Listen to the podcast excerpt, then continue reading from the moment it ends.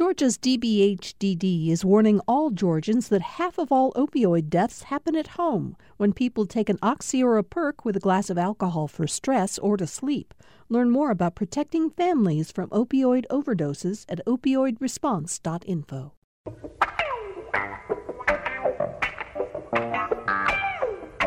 It's time for another edition of Political Rewind. Very happy to have all of you with us out there in the audience. I loved hearing, if you were listening to our newscast, Drew Dawson just talked about the Cubs and the Braves playing at Wrigley Field, and it just warmed my heart because I grew up at Wrigley Field in Chicago. Thank you for the memory, uh, Drew Dawson.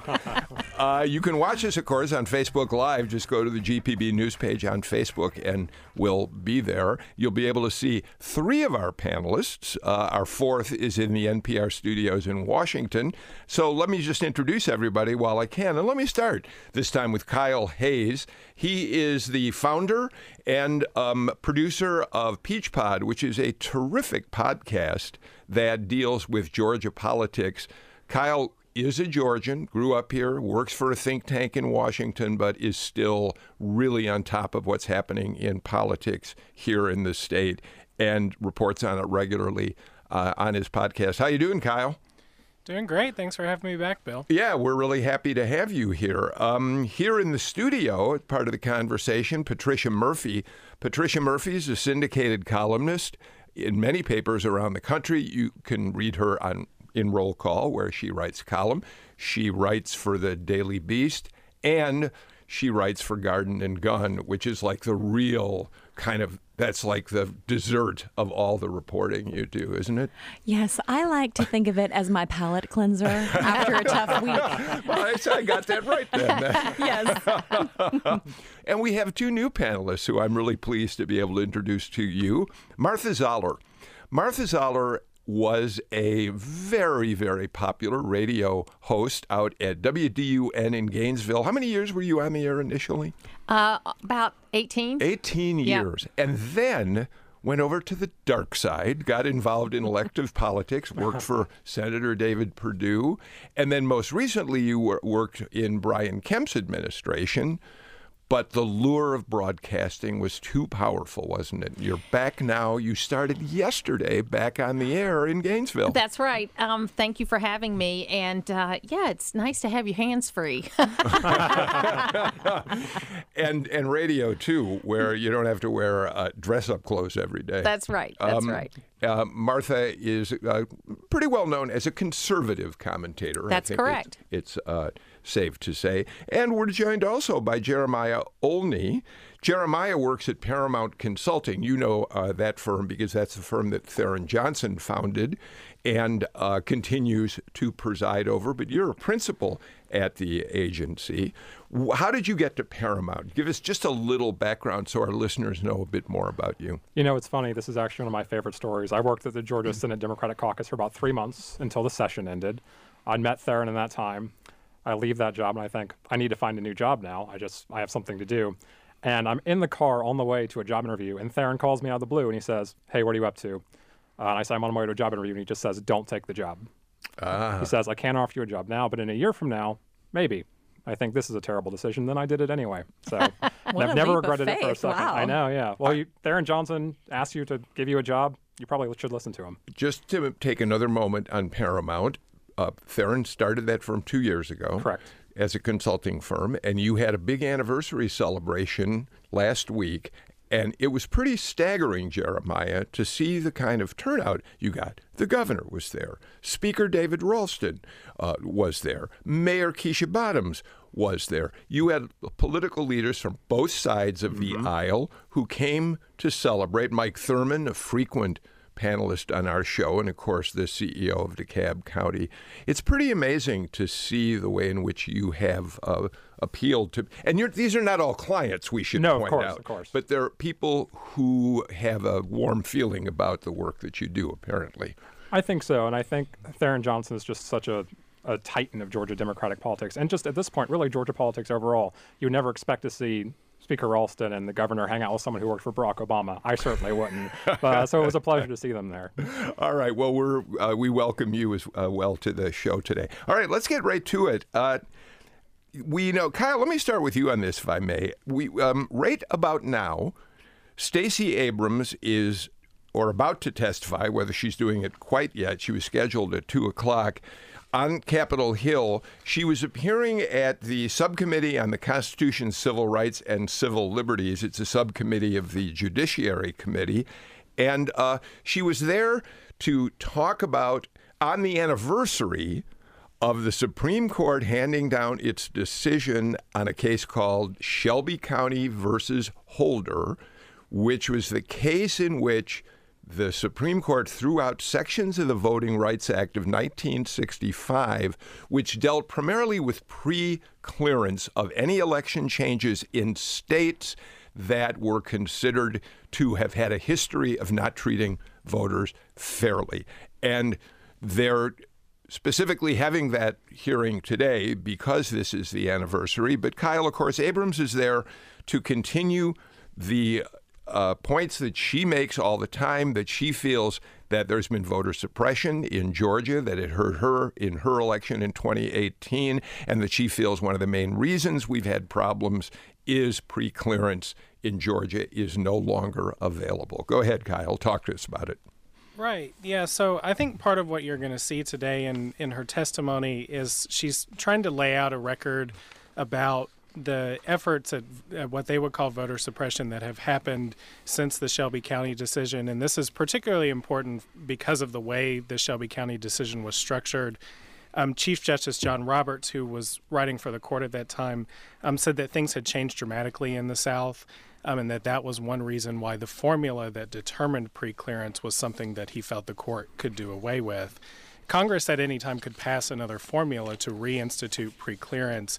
And that's part of the message that you see in her testimony and in the court case that her organization, Fair Fight Action, is laying out there, because it's bringing out all of this evidence where she says, um, you know, state governments and, and local governments have used tactics to make it harder for people of color to vote in a way that the court thought had been done away with when they made this decision in 2013. Yeah, Patricia, this was a 5 4 decision. And of course, it went, you know, it was a political decision between the liberal justices and the more conservative justices. In, in delivering the opinion, uh, Justice Roberts said the court uh, he didn't say this, but it's it, the, the, the way it's reported by by Supreme Court reporters is that the Voting Rights Act, uh, Section Four of the Voting Rights Act, imposes current burdens that are no longer responsive to the current conditions in the voting districts in question.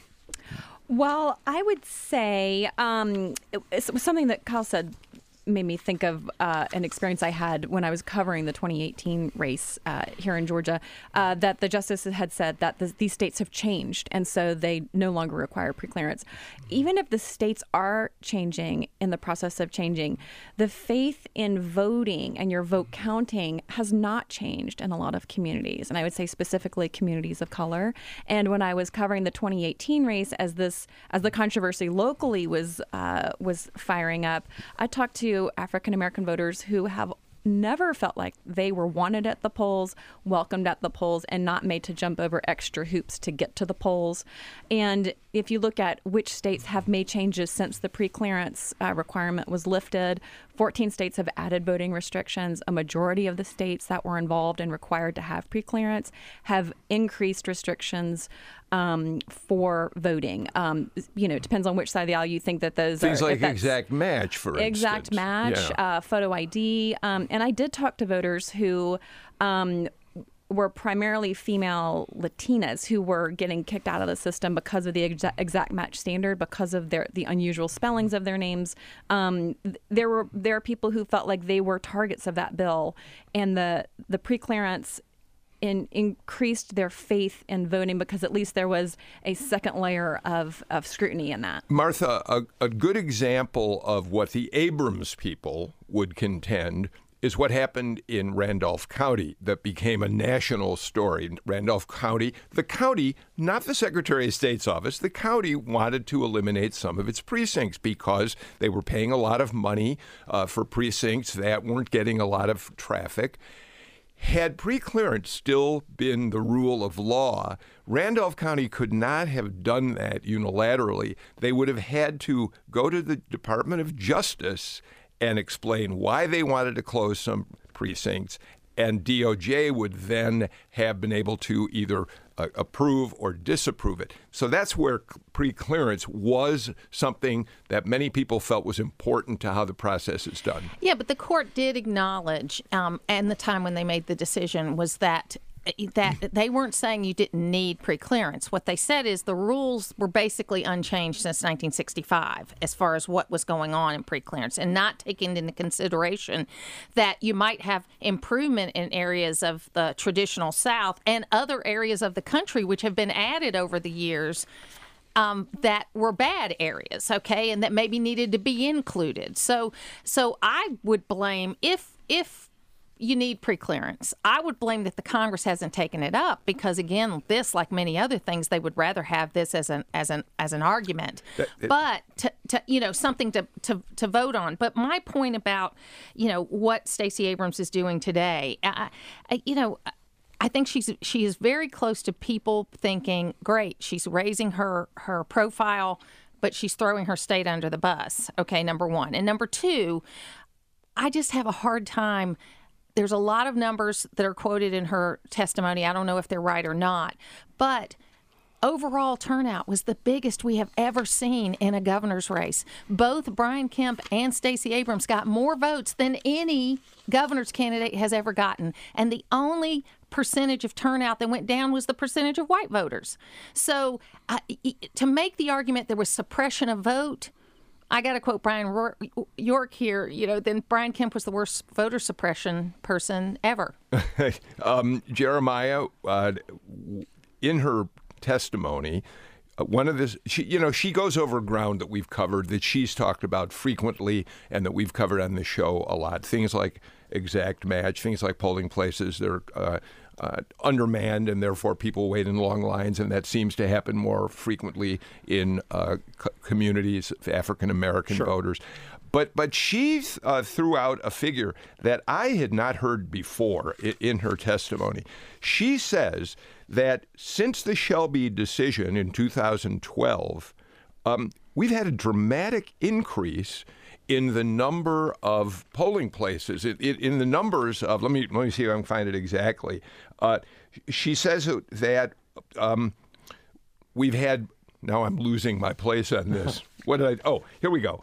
Uh, of 159 counties in Georgia, 156 counties removed a higher rate of voters from the rolls after Shelby, which resulted in an increase in the number of voters being forced to cast provisional ballots. I apologize for struggling to find that for a minute. But if that data is true, uh, and I don't see any reason why she, she's certainly not lying about it, th- that is a fascinating statistic. Yes, and I think it's a huge problem as well. If you go back to when this decision was made, this is exactly what people said was going to happen. People are going to remove voters from the rolls in order to effectively suppress the vote, change the outcome of the elections. Because even if we've had, you know, the greatest number of voters come out in 2018, it doesn't change the fact that we still have a lot of improvements to make and that some people were still prohibited access from the ballot box. Just because we were better doesn't mean we were the best we could be. We could offer same-day voter registration. We should, could offer, you know, a national or a state holiday for voting day. There's so many better ways we could open up the ballot box and there's really no reason to remove people from the voter rolls when voter fraud is, frankly, a myth. Kyle, you know, it, uh, she's not going to get a free ride in this committee today. Uh, there are a number of witnesses. I don't know quite how long she will be testifying, but the chair of this subcommittee is Steve Cohen of Tennessee. He, of course, has been a strong proponent of impeachment. Uh, he has been one of President Trump's uh, most vociferous critics on the Hill. So he'll clearly be sympathetic to Abrams. But Louis Gomert, Gohmert from Texas and Jim Jordan from Ohio are also on this subcommittee. Patricia, Kyle, let me start with you, Kyle. They are not going to give her a free ride today. No, not at all. And I think among conservatives that I know, there's this sense of this double standard about the way Abrams has said that the outcome of the 2018 election was unfair, but claims that uh, Trump might not have honored the outcome of the 2016 election or or the way he's described his victory in the electoral college versus the popular vote. There's a sense that there's a double standard there, and so I would expect to hear some of that from some of these uh, Republican members. Today. Well, also I think what we might hear, Patricia, is a restating of remarks that the president made in his campaign announcement down in Orlando, in which, without referring to Abrams by name, he railed against people who will not accept the outcome of an election, refuse to concede, and he was clearly uh, talking about the Abrams uh, election without mentioning her by name. I'll bet you they'll mention her by name today. well, you know, it really depends on if they bother to show up to this well, hearing. Right. To be honest with that's you, right. the Judiciary Committee held a field hearing on this very issue in February in Atlanta, and no Republicans came. Um, this is an issue of great concern to Democrats, uh, but one which Republicans on the Hill mostly don't engage on and truly do not believe is a problem. That- so I don't actually think they'll go today. Spoken like someone who used to work on the Hill. They're like, oh, I have a meeting down the hall. I cannot be there. I, I always I always try to remember to, to uh, in introducing Patricia to say that she, of course, was on the staff of both uh, Senator Sam Nunn and uh, Senators Max Cleland, so she knows how it works up there. And that's how I got to know Martha was that Max Cleland was a frequent guest on Yes, that's WDUN, the Martha Zoller Oh, show, of because we knew the power. He, he was, huh? Okay, go ahead. Well, you want to jump in just here? one point I want to make about this. As you know, one of the things you didn't mention, Bill, when you introduced me, is I did run for Congress in 2012, and so Thank you. So I am a person that's had to make a concession speech. Okay, and it's not easy. And if if I were and st- I consider Stacey Abrams a friend. I've had coffee with her. I've met with her. I I consider us friendly. I, we haven't talked in a year or so, but I consider us friendly. Um, and what I would have said to her is that you you accomplished more than any Democrat was expected to accomplish. I mean, it was t- it took believe me and believe me on Republican sides, people are spending days and nights and nights and days trying to figure out what went wrong even now, okay? And so so if she had i think if she had taken the approach of wow we came really close. This is what we've got to do going forward i think it would help a lot of people because we still have independents in this state. I know it doesn't seem like it. I think it would help a lot of people. Um, and it's not easy making that speech going out there and being gracious about somebody that you think did some things to beat you. And I'm sure that having never run from office for office, I've run from office now. that's right that's right. Um, Jeremiah, this becomes important in a different way as well, because her testimony up there happens to coincide with the fact that the federal lawsuit, which her organization, Fair uh, Fight Action, has filed uh, in dealing with all of these uh, issues of what they call voter suppression, has now opened a new front. They are now asking that the judge, who is who has told the state we are going to continue with this case. On May 30th, he ruled, yes, this case can continue. The state tried to stop it. And now they're contending that one of the remedies for this case should be to reinstate uh, the uh, uh, pre-clearance section of the Voting Rights Act as it applies to the state of Georgia. So this is more than just a dog and pony show on Capitol Hill. It is, yeah. And I think the thing is, Stacey Abrams and frankly the voters of Georgia were left with no choice because Congress has refused to act for so long. I'm glad that's right, Martha. I wanted to emphasize that because Martha did it. You can now. Congress could take this up and could reinstate pre-clearance. Congress could do a lot of things that they choose not to do. amen to that yeah, this falls at their feet like so many things do these days. And this is such a fundamental issue when it comes to just this country and democracy. Democracy is only as effective uh, when people believe in it. If people don't believe it's effective, whether or not people are voting in record numbers, if people feel like they're being turned away and they don't trust the process, they'll stop showing up to vote. So if the federal court were in fact to grant the plaintiff's request to reinstate uh, pre-clearance, it could become a huge, and it could have incredible impact nationally. And, and it would end up right back up in the Supreme Court. Well, because they couldn't do it just for again. Georgia, Right, of course. you that's know? what- that's So my that's- point. yeah. So the whole thing ends up back in the Supreme Court again at some point, I assume. And I have not, I have not known the Supreme Court to to uh, change its mind Yeah. and say, "Oh, now that I think about it," although it does. um, it takes about 87 years for that to yeah, exactly. But it does uh, remind us, and will remind voters again and again, how important those members of the Supreme Court are, because the different members of the same court can make different decisions, and so. Uh, Democrats' eyes are always on Ruth Bader Ginsburg and asking what kind of potions and health smoothies can they send her to keep her well and healthy? I, I tell you what, why don't we get our? This is a good time to get our first break of the show out of the way. As we do, uh, Kyle, am I correct? You you told me that you are your next podcast is going to in some way cover some of the ground that we're talking about here, the Abrams testimony. Yes, we'll be taking a look at the testimony and a deeper look at this case from Fair Fight Action, and then we'll talk about two other cases that are kind of related that should rulings should come from the Supreme Court this week. One on adding a citizenship question to the census, and another on partisan gerrymandering. So lots of elections talk this week. When is that next one going to drop? Do you hope?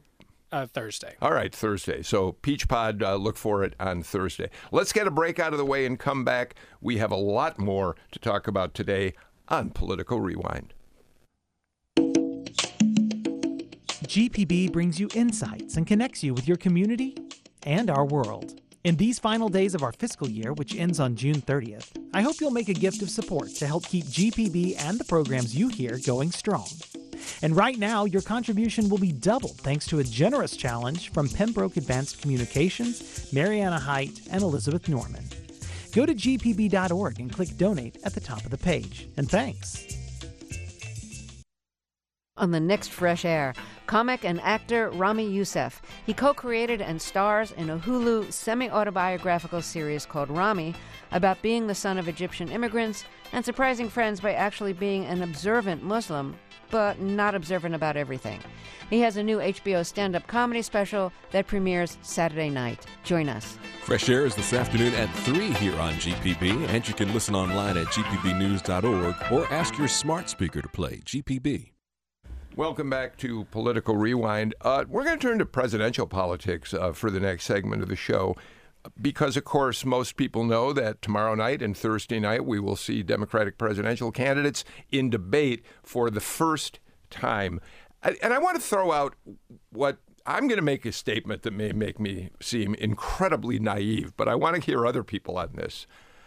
There are so many Democrats now, 23, 24, depending on how you count them that I have to acknowledge as much attention as I pay to politics every single day and as tuned in as I am to what's happening, Jeremiah, I'm having a very hard time focusing on a presidential race with so many people involved in this thing, which is why these debates could be the start of people like many of us focusing a little bit. A- am I incredibly naive? No, I don't think you're naive at all. I do the same thing. I follow politics for a living, and I find it incredibly difficult as well. I mean, I'll see a candidate come up, I'll see someone speak, and then I'll find out afterwards that they're running for president. I'm like, I feel like I should have known that when they stepped up on stage. Um, but no, I think these debates will really be very clarifying. It'll offer them a chance because most of us don't know most of them. We don't know what their stories are, we don't know what their experience is, and this is their opportunity, their first opportunity to really build a narrative for themselves and say, I am this candidate, I'm that candidate, and also to take pot shots at Joe Biden to make more of a name for themselves. Uh, but you know what's interesting about this, Martha? I mean, of course, we go back to 2016 when we had 16 or maybe 17 17, yeah. Republicans in the race. They all debated on the same stage time and time again. Of course, what we're going to see tomorrow night and Thursday night is a setup of 10 and 10, uh, picked apparently in terms of grouping randomly by the Democratic National Committee.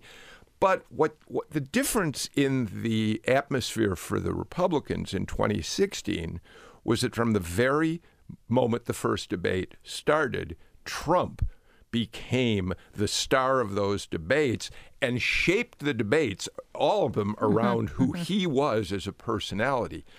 I don't think we're going to see any one Democrat stand out immediately in that way tomorrow or Thursday night. I think we need a bracket and some betting. You know, I think it would be a lot more fun that way. Look, I'm I'm a person too that follows politics all the time, and I I was uh, sent uh, a YouTube video of some uh, songwriter that's written a song about all these candidates, and literally it was the first time that I had actually seen all their faces. You know, where they kind of said their names and said their faces, and I didn't know Marianne Williamson was running. I mean, she I have all her books, but that doesn't mean that I would I would I would vote for her for president. So Um, this I'm- this song was kind of like how we had to learn the capital of the United yeah, exactly States. right. It was a How a bill, how a bill becomes a law, right? Uh, so it's going to be a problem, I think, for Democrats because there's so many. But I think people look at this as such a great opportunity, and they think that okay, we can do what the Republicans did last time. We'll have this rumble, and one of us is going to come out of it. You know, my um, daughter, who leans a little more left than I do, asked me me, "What do you think, Mom?"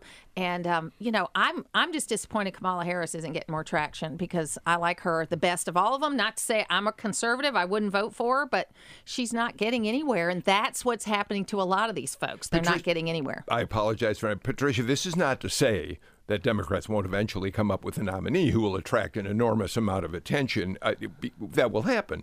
It's just at this early stage, it's it's, also blurry. fuzzy and blurry. Yes, yeah. I actually was in South Carolina over the weekend. It was the South Carolina Democratic uh, Convention. Did you go to the fish Uh, fry? I went to the fish Oh, fry. you are special. It was hotter than Dante's Inferno. It was That's South Carolina. tough. Right, go ahead. Make, I'm sorry, I so, interrupted you. Uh, 22 of the 23 spoke f- four different times over the course of two days. So it was groups of of uh, voters and activists seeing 22 different people, um, and you just could have you could just see the energy start to drain out about after the sixth person. Um, voters were telling me they can't keep them straight; they're confused. It help it, and it creates a lot of strange unintended consequences. It helps joe biden a lot because people have heard of him.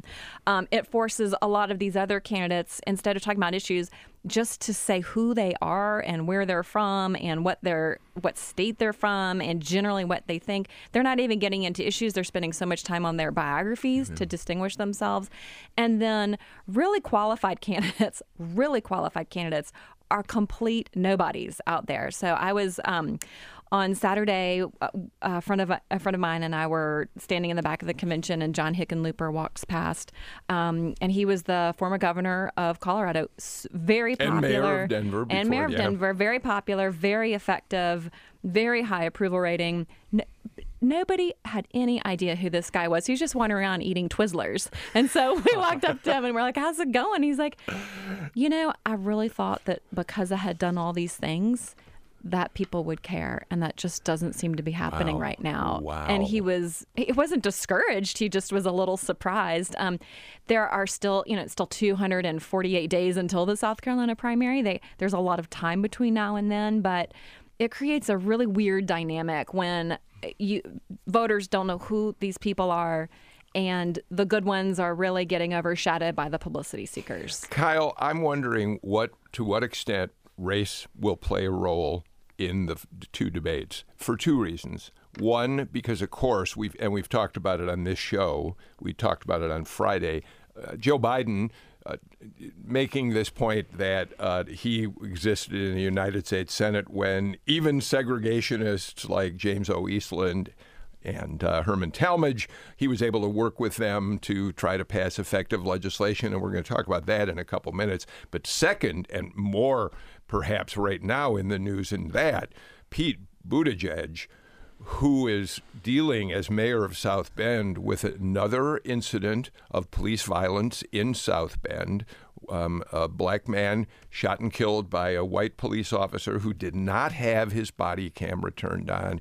And let's listen to just a little bit of a, a nightmare scenario for a candidate for president uh, over the weekend. Buttigieg trying to face off with the community that was up in arms. Get the racists off the streets. It's disrespectful that I wake up every day scared. It's disrespectful that I have three boys that I have to teach today what to do. Get them off the streets. I will say that if anyone who is on patrol is shown to be a racist or to do something racist in a way that is substantiated, that is their last day on the street. Kyle, this is a guy who is beginning to attract an enormous amount of excitement. Uh, he's young, he's articulate, he's charismatic. What does this mean for him as a candidate? Yeah, I think he's in a really tough position here because this is a really tough issue to try to filter through presidential partisan politics. Um, I think to some extent, Mayor Pete and the community of South Bend are having to deal with this through the filter of a heightened awareness of the pain in the African American community because of police shootings like these. And so it, it's a bigger challenge than just the single event that came before him you know, I think for him, this is an opportunity to show leadership in his own community and try to back up some of the proposals and the ideas that he's talked about. But it's a hard thing for him to do when he's also supposed to be on the campaign trail, and that this is an issue that's probably going to get mixed up into the other discussions with race and the Biden comments in this debate this week. Um, Jeremiah, I frankly am not convinced that he can stay out as a presidential candidate with this kind of terrible, terrible issue in South Bend. I mean, it does strike me that he's got to make a decision about whether his community needs him as mayor right now, not to mention how this damages him. One of the problems he's had is attracting African American support from the from the get-go. This will certainly not help him, and he's got a community that's hurting. It's true. And if you look at the numbers out of South Carolina, he was polling, I think at zero was the number he was at. So he's really not picking up much traction there yet. And if you go back and look at South Bend, it's really, he's a victim of anything of more bad timing, because this is happening in communities all over the country. But South Bend in particular, they have a 26% black population and 5% of the police force is black. They have had years to address this problem. It's just because it's been allowed to stagnate for so long, it's getting worse. And under his leadership, and under stagnated. his leadership, absolutely. He's been mayor, I think, since 2012. It's eight years, yeah. Yeah. So he's had time to address these problems. This is not the first time he's hearing about these things. And if he's going to go out and he's going to run for president, I think he really should have been more cognizant of the fact that these things were on the back burner. There's a lot of problems in South Bend with the way it's policed. And I, I think he should not be the mayor and running for yeah. president. And yeah. I don't see how he recovers from this. Yeah. And I honestly don't think he should be allowed to recover from this. I mean, I, I don't often express a strong opinion, but um, for him to be he he is a complete media sensation, and he has there is a woman behind him who is a very well known um, publicist, just a superstar in Democratic uh, publicity, you know, worlds who has really created Mayor Pete to be this media sensation. But for this to be going on in his community, um, to me, it's actually unconscionable to be out around the country when this has been going on. And he is a victim of nothing, in my opinion, yeah. except his own poor decisions yeah. and follow up. Well, and especially at his age, finishing his term and then running, there'd be another opportunity. And the qualifiers in that statement he yeah. just made were painful to me as a person who has grown up in the South and who went through desegregation of DeKalb County schools at the time, you know, all of that sort of thing. To hear him qualify, it should have been a very clear statement. If there's a racist in the police force, they're out. That's it. You know, you can worry about the details somewhere else. You don't have to parse the words all the way through. It yeah, hurt. Yeah, it I hurt. Think, I think you make a great point. let's two points here, Kyle. Number one, to pick up on what Martha's saying, uh, one of the things that people have seemingly been attracted to on Buttigieg is that he is very calm in the way he expresses his opinions. Uh, he seems thoughtful. He seems very, very bright. And yet, I chose that exchange intentionally because it did seem to me that, and it didn't matter whether you could see it or hear it, it's the same, that Martha's right. His methodical way of talking in that instance, without being able to show any kind of real compassion, uh, probably is very detrimental to him, Kyle. Yeah, I think so. And I think, you know, because this builds on some history, I mean, shortly after he was elected mayor, he fired the uh, first African American police chief of South Bend. And it was over this issue where the police chief had been accused of recording phone calls of his own officers, but his own officers were of alleged to, made race, to have made racist statements about the police chief and other people in the community on those phone calls. Uh, Mayor Pete fired the police chief and then has prevented audio from those calls coming out, claiming that it you know violates some sort of wiretapping laws related to taping these phone calls. That was an issue that was clearly where the community clearly was not satisfied with his response, and then this just builds on that record. Um, there's also criticisms of the fact that when he talks about South Bend's economic recovery that is a recovery that has largely benefited the white residents of South Bend yeah. and not yeah. the people of color. Um, so uh, let me ask you, Jeremiah. Uh, if you're if you're a consultant for mm. one of the other candidates trying to make a name for her or himself in the debate, do you go after Buttigieg, or do you realize that there's no advantage to doing it at all? He's uh, struggling on his own. I just think it's unnecessary right now. I mean, if you're, say, Elizabeth Warren, you're looking at Bernie Sanders, you're looking at Joe Biden. If you're Cory Booker, you're looking at Elizabeth Warren and Bernie Sanders and Joe Biden. Going after Mayor Pete for that, I'm not going to try his last name on my first time on the radio. but uh, I could see it uh, coming up from one of the moderators during the debate. and I think but he needs surely to think, will. He needs to think very long and hard about showing compassion. I mean, if you see Donald Trump in 2016 elections, he was forceful, he was boastful, he showed a lot of personality. And I personally respect thoughtful, considerate people. But you also need to indicate that you feel their pain as well to the best of your ability. Reminds me of that question to Mike Dukakis about if Kitty if Kitty were Yeah, killed, would he want? And then he was so cold and methodical, and he was that same kind of governor. He ended up getting the nomination, but he was that kind of governor where he was methodical and he people liked him. He was even keeled. All of that. Good point. Also, you have to put it in the context of where the Democratic Party is today. And when I'm out talking to voters, and when I did over the weekend in South Carolina, criminal justice is a hugely important issue, especially in the African American community. Um, private prison, there's a lot of talk about ending private prisons, a lot of talk about the 1994 crime bill, um, over incarceration of the black population. Um, and for this to be his introduction to those South Carolina voters is actually, I can't come. I've got this thing going on at home. He did go to South Carolina. And then the only other event he did was in North Augusta, um, South Carolina, which is not obviously the heart of the black community in that state. So, and he does.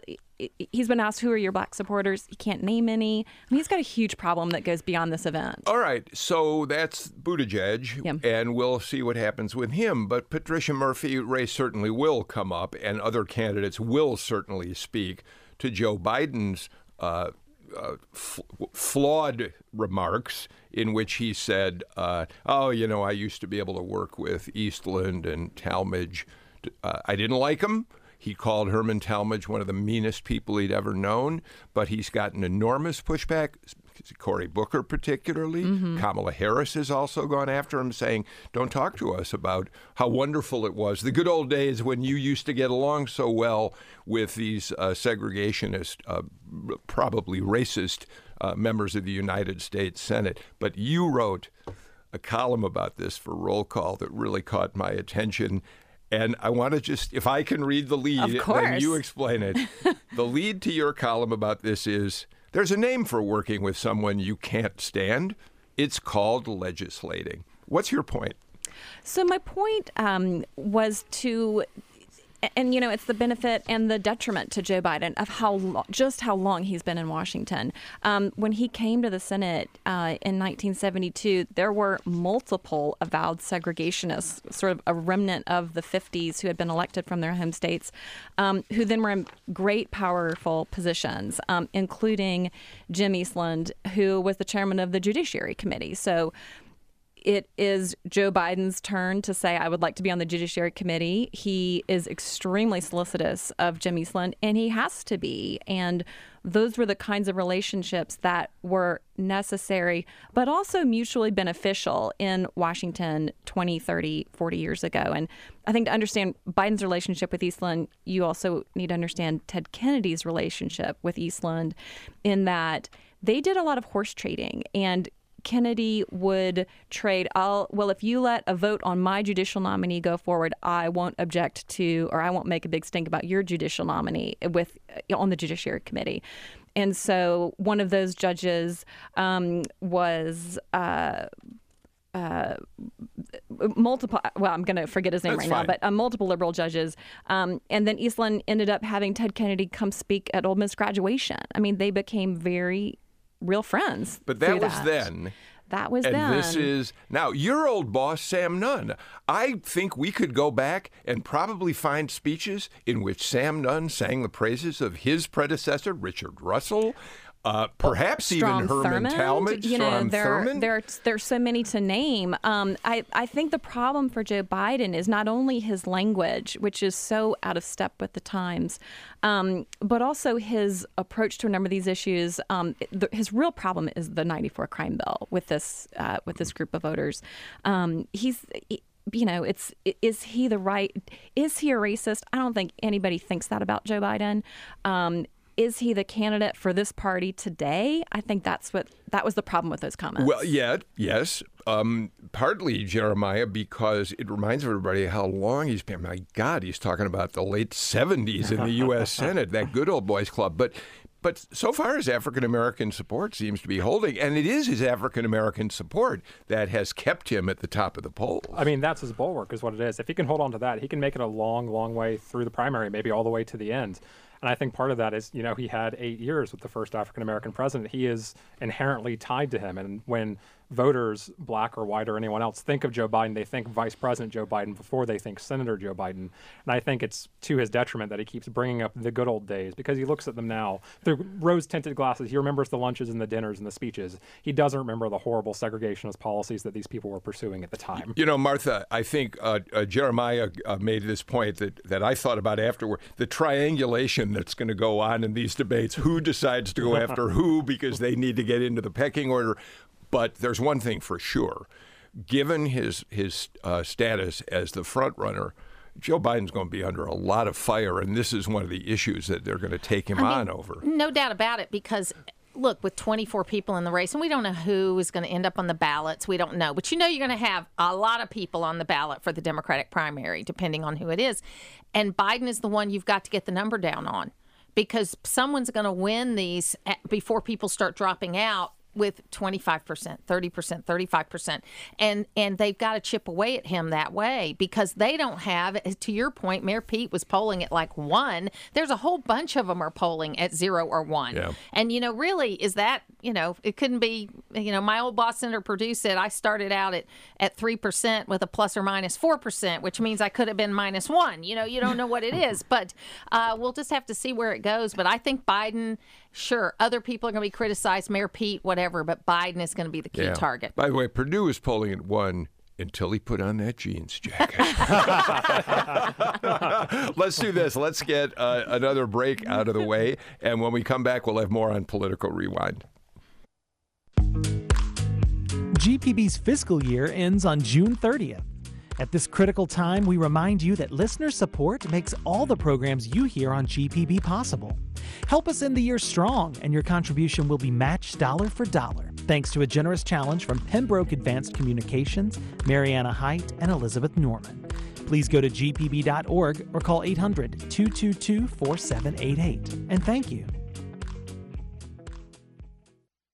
Solar is booming in Georgia, driven by lots of sunshine and plenty of land. Land that once grew peanuts, cotton, and corn. I hate to see it go, but things change and it was a golden opportunity, so we took advantage of it. I'm Mary Louise Kelly. How the push for renewable energy is changing southwest Georgia, plus the latest on tensions with Iran. This afternoon on All Things Considered from NPR News. 4 till 7 today on GPB, or you can listen online at gpbnews.org.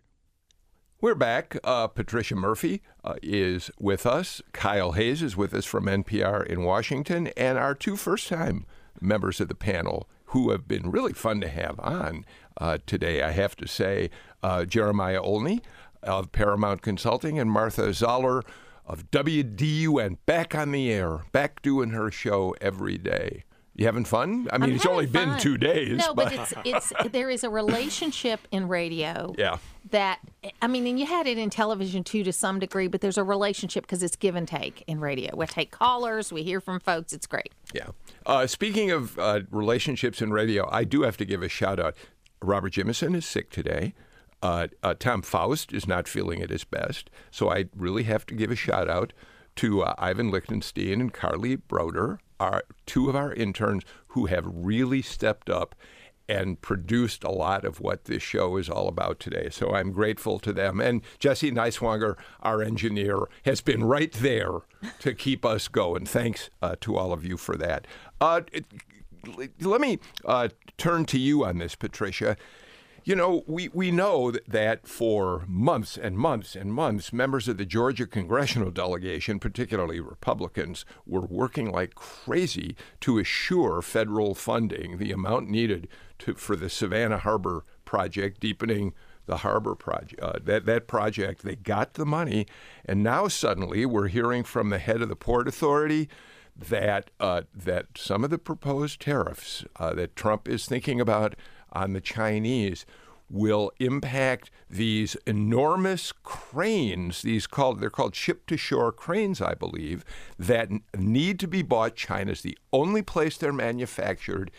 The port authority has put aside something like 70 million dollars for a dozen of them but now apparently they could be covered by the new tariffs which would escalate the cost of the project uh, astronomically. And it's just another example of these unintended consequences when the president starts talking about tariffs. Yes, it sure is. As are, I'm sure, the farmers feeling that same pain. I mean, we're seeing this just all over the state, all over the country.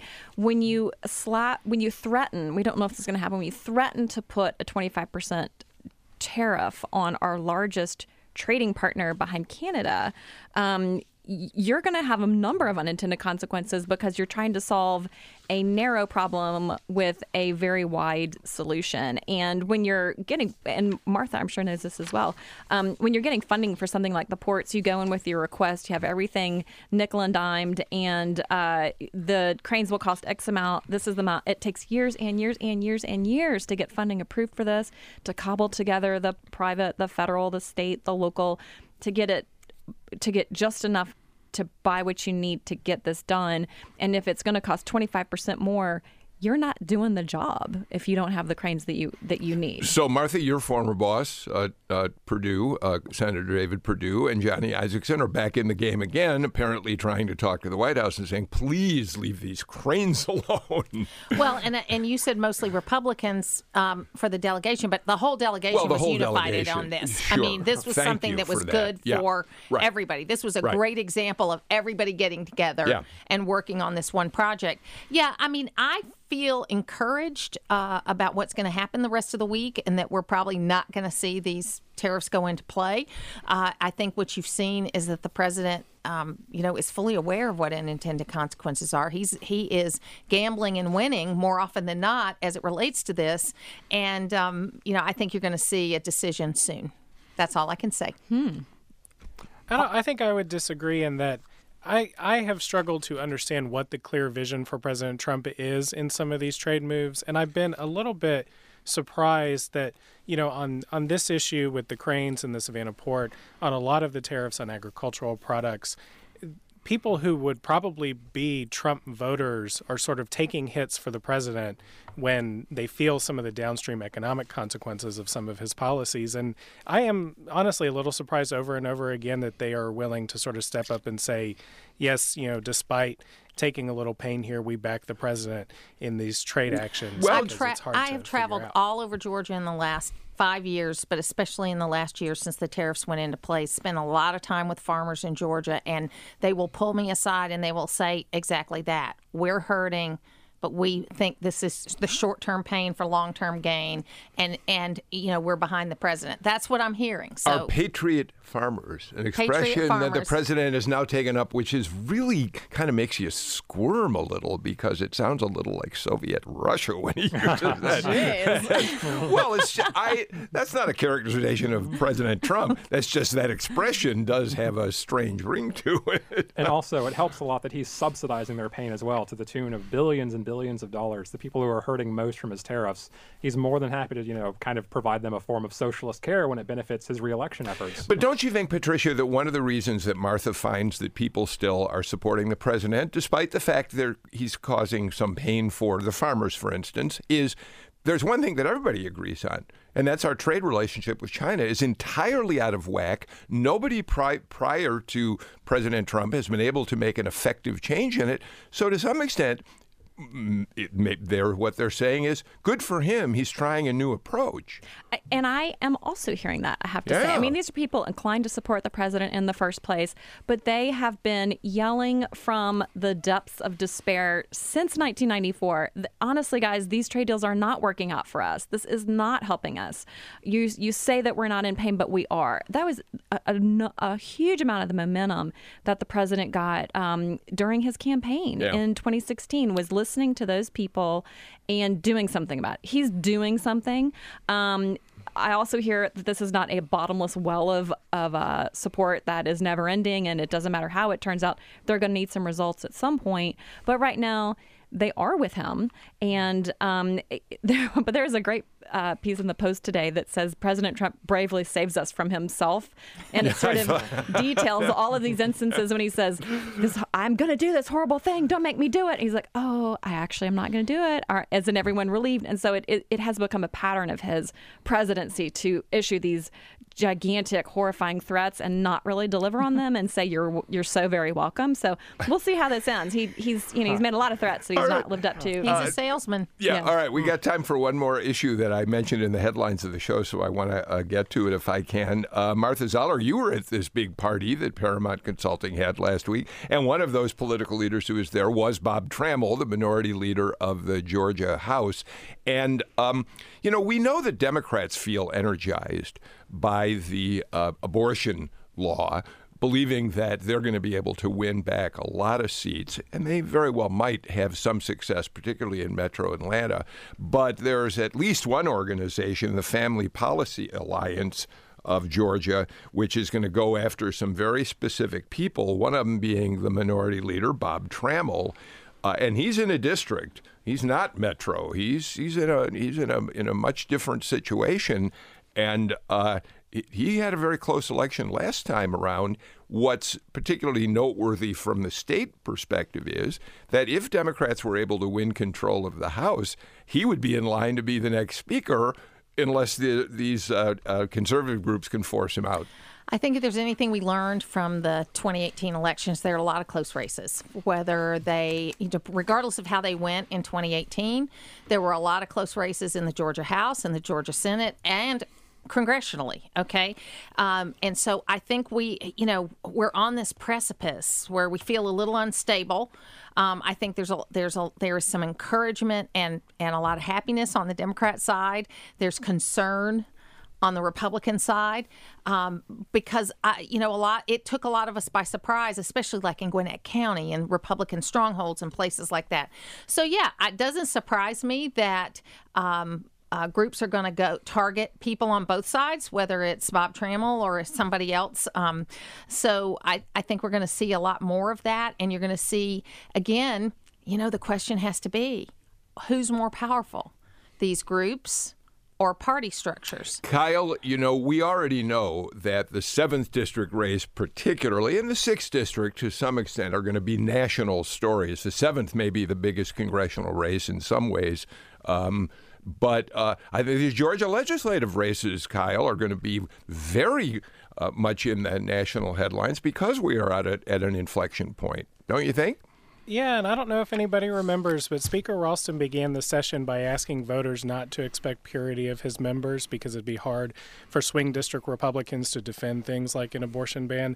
They went the entirely other, other direction, and the party backed it. And so it'll be really interesting to see if Ralston's caution in the beginning of session ends up being proved right if they end up losing because of this, or if it does spur enthusiasm for Republicans. We're out of time. Do you have 15 seconds to add to that by any chance, Patricia Murphy? I I would just say if I'm uh, Mr. Trammell, the last thing I want is a primary challenge when I also, at some point, may have to worry about a general challenge. Um, th- that's not the dynamic that you want for your caucus. Absolutely. We are completely out of time, but my thanks to uh, Martha Zoller, to Jeremy Olney, to Patricia Murphy, and up there in Washington, Kyle Hayes. Uh, it's been great having you all with us today for a, what I thought was a terrific conversation. We're back with another show tomorrow at 2. I'll see you then.